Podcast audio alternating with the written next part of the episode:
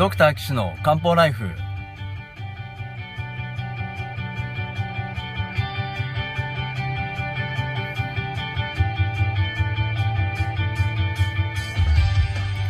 ポッドキャストドクター岸の漢方ライフは、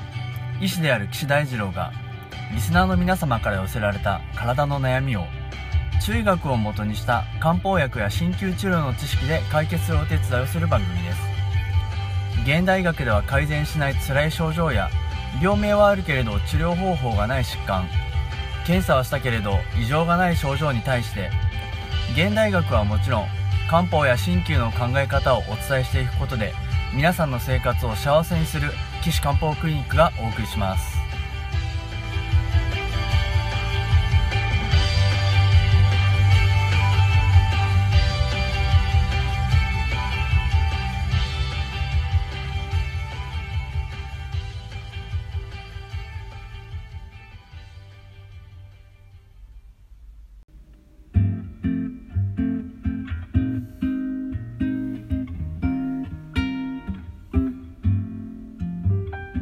皆さんこんにちは、岸漢方クリニックの岸大二郎です。ドクター岸の漢方ライフ、今回だいはちじゅうきゅうかいめをお送りしたいと思いますので、よろしくお願いいたします。ということでね、えー、お悩み相談今回もいきたいと思いますけれども、えー、今回はよんじゅうはっさいの男性のお悩みです。えー、吐き気、嘔吐と下痢ですね。じゃあちょっと読んでいきたいと思います。えいっしゅうかんまえに風邪気味のお孫さんの世話をしたそうですね。孫 ?よんじゅうはっさいで孫っちゅうことはないですよね。親戚の子とかですかね。いやでもおい、おいごさんとかかな。まあ、まあ、お孫さんじゃないでしょうね。いやーでも最近わかんないですからね。まあ、よんじゅうはっさいでお孫さんがいるっていうのも、すごい年上のお姉ちゃんとかいるとあるかもしれません。あ、でもそれもおいごさんか。まあそういうことなんでしょうね。まあ、血のつながってるけれども自分の子の孫ではないみたいな、そんな感じでしょうね。まあそれは突っ込むとこじゃないですね。まあいい、はい、まあ、次行きましょうえっとその翌日朝起きたら体中がバキバキになって、えー、動けなかった。でその時は寒気があって、喉も痛くて鼻水もあって、えー、その後下痢がありましたと。で食事をしたけれどもそれも吐いちゃった。で食べられなかったっていうことなんですね。水分はなんとか取っていましたけれども、どうしようもなくその後ずっと調子悪いと。最近、えー、いっしゅうかんとおかぐらい経ってようやく良くなってきたけど、いまだに胃が気持ち悪くて下痢が続いてるということだそうですね。まあ、寒いと風邪ひきますしね。あの油断してると風邪ひきますよね。うん、よくあのやることがあって仕事が忙しくて 気, 気を張ってると風邪ひかないなんてね、よく言いますけどね。あの気を張るっていうのは、一生懸命体の表面にある気のバリアをですね、頑張れって無意識でやってるってことですね。まあそういうのありますね。あの夏休みになると風邪ひいちゃうとかね。あの学校行ってる時はいいんだけど休みになると風邪ひいちゃうとかね。そういう人はあのたこの人はですね、その後に多分ヒントがあるんですね。この今まであった病気、既往歴っていうところですね。狭心症ね、心筋梗塞ですよ。まああの一歩手前ですね。胸がグーって苦しくなって、こう圧迫されるように痛くなりますよね。それがまあ短時間数十秒とか、まあ、カテーテルの検査したんでしょうね。それで細くなってるところがあってみたいな。でそしたらそこにステントっていうね、あのーえー、網でできた筒をこう入れて広げるわけですよ。狭くなった血管をね。でそうすると、その今まで狭くて血が流れにくかったところが流れるようになって、そういう症状が出ませんという、そういう治療、カテーテル治療はねするわけですね。でしかもそのえっとデスって言ってドラッグえっと薬がですね、表面の内膜を発育を阻害するようなドラッグエルーティング、えー、ステントですね、そういう薬が流れ出てくる金属を使っていると再狭窄率がまあ狭あの低くなるということでねやってますけど、あのこの前も話しましたっけね、台湾の、えっと、医療事情をまあ聞いてきたところ、普通のえー、金属でできたステントは保険適用なんですけど、そのデスって今言った薬が溶け出してきて再狭窄を予防してくれる、えー、ステントは保険外なんですって。だからだ再狭窄が起こりにくいんであれば、みんな保険適用じゃなくてもその、ね、デスの方を使いたくなりますけど、やっぱその辺はねしっかりしてるんですね。誰でもデスが使えるってわけじゃないみたいですよ、台湾はね、うん、まあそういうねあの狭心症があって、しかもひゃくななじゅうきゅうキロはあ違う間違えひゃくななじゅうきゅうセンチ はちじゅうさんてんにキロなんですね。またね身長と体重書いてくれるのは素晴らしいいいことですけどね、ちょっと体重多すぎるわけですよ。まあちょっとお腹の辺とかたっぷりしてるんでしょうね。でお腹の辺がたっぷりしてると、あのー、胃, 胃にね圧力がかかったりしますんで、あのー、逆流性食道炎になりやすいですよね。そうするとね、こうあの強力のところに逆流性食道炎って書いてあるわけですよ。でしかもその脂肪がいっぱいあると肝臓にも脂肪が溜まっちゃって脂肪肝になるわけでしょですよね。そうするとこういう既往歴にも脂肪肝で書いてあるわけですよね。まあ絵に描いたような生活習慣病の方ですね、うんまあ、これ番組ね自分のこの質問がね取り上げられたっていうことで聞いてくれているようであればですね、今すぐダイエットしてくださいね。身長ひゃくななじゅうきゅうセンチでねすごいかっこいいです、背高くていいですけどね、今多分だるまみたいなお腹してると思いますよ、うんあのそれはねあの 病, 病気にもなりますから、今すぐこう食事を減らしてダイエットしてもらうとね、でまあ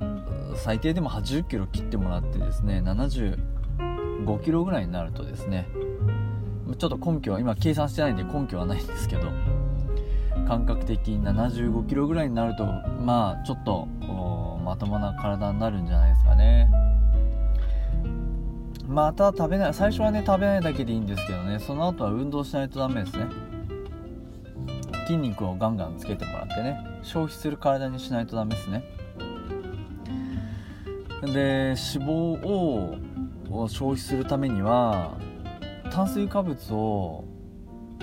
まあ、極力減らした方が多分脂肪の燃焼を促進できるんですね。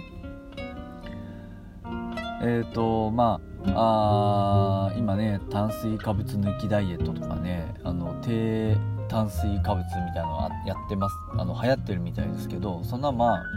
今更ですけどね、昔からそんなのは分かってるんで、あのー、でそこに乗っけてケトン食とかねやってますけど、それ当然なんですね。まああの糖質を最初に体としては分解しやすいんで、最初エネルギーにするんですよね。だから糖質があるとまずそっち優先で分解するんですね。でそれがなくなってくると今度は脂肪を分解してくるん で, で脂肪を分解しベータ酸化してでケトンを作るわけですよね。そうするとケトンが ティーシーエー サイクルに入ってでミトコンドリアで エーティーピー 作ってでエネルギーになるわけなんで、どんどんどんどん脂肪をね燃焼する体に変えていけばいいんですね。あのー、マラソン選手とかってよんじゅうにキロも走るとするともう何千カロリーも必要なんですよ。知ってます？何千カロリーで、その何千カロリーも体の中にねグリコーゲンとかでは蓄えられないですね。まあ、はっぴゃくキロカロリーぐらいですね、肝臓に蓄えられるのはね。でプラス筋グリコーゲンがさんびゃくぐらいかな、蓄えられるんで、それが枯渇しちゃうと次どうするかって言ったら脂肪を燃やすわけですね。まあ、最初から脂肪を燃やしてもいいと思いますけどね。それが脂肪食、あのケトン食っていう、そう体の体質を改善する方法なのかなと思ってますけど、ケトンってあの脳みそもエネルギーとして使えるんですね、脳細胞も。あの脳みそはとうとう酸素でエネルギーを作るしかできないって言われてましたけど、実はケトンも使えるんですね。だからよくあの糖質取っちゃダメですよって言うと、だって脳はブドウ糖しか使えないって言うじゃないですか、だから甘いの食べる必要があるんですとかって言う人いますけど、そこまでして甘いものを食いたいですかね、自分の健康と引き換えにね。まあだからそういう人はもう何だろうな、もうその病気になるなったら諦めるとかね、してもらわないとちょっとね、これをね、健康な人が日々払ってる国民健康保険で治療される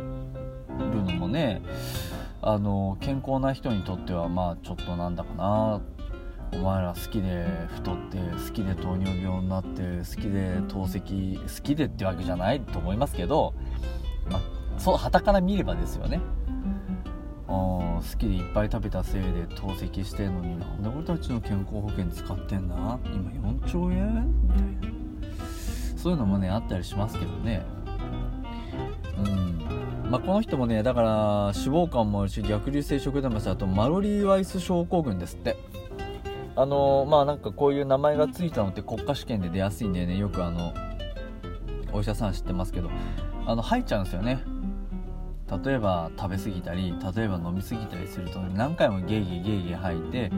で吐いたことによって食道の粘膜が引っ張られて表面の粘膜が切れる、で切れていっぱい血が出ちゃう、そういう現象ですね。あのー、やっぱり体格がいいとお腹に圧迫のね圧力がかかって、そういうことになりやすいんでしょうね。もしくはそのもうほんと食べてばっかりで、まあそうやってゲーゲー吐いちゃうとかね、飲みまくって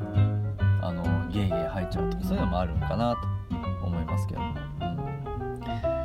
ん、ね、アルコール性肝障害で肝硬変にもなってますね。でタバコにじゅっぽん吸ってますね。まあ、ちょっとね貴種漢方クリニックで治療してくださいって来たら、僕あのー、場合によるとお断りをするパターンですね、うん、申し訳ないですけどね。うーん、まあ多分治療するための条件として痩せることと、あと禁煙ですね。これ両方やるんであればお手伝いできますっていうことで多分やらせてもらえると思いますけども、なかなかあの多分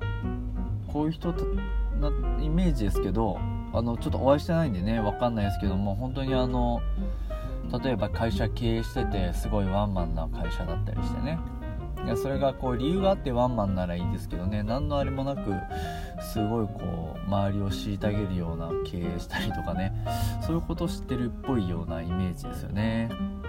でガハガハが言ってガハハハってなっててね、狭心症で エー型タイプってやつですね、性格がね。なのでこういう人ねちょっと苦手っていうとちょっとあれです、語弊がありますけど、ちょっとあのうまくいかないパターン、人間的にですねお付き合いするのが難しい方かな。でもねこれお便り送っていただいてすごいありがたいんですけど、まず痩せた方が、薬とか飲む前に多分あの体重をはちじゅっキロ以下までに落とすとだいぶ良くなるんで、まずこのね胃が気持ち悪くて下痢が続いて今食べれないっていうんでしたら、じゃそれに乗っかってちょっとダイエットをね、食べないダイエットをしてもらうと、いちにちいっかいぐらいでいいです、ご飯食べるの。しかも毎なんかもう毎日大根の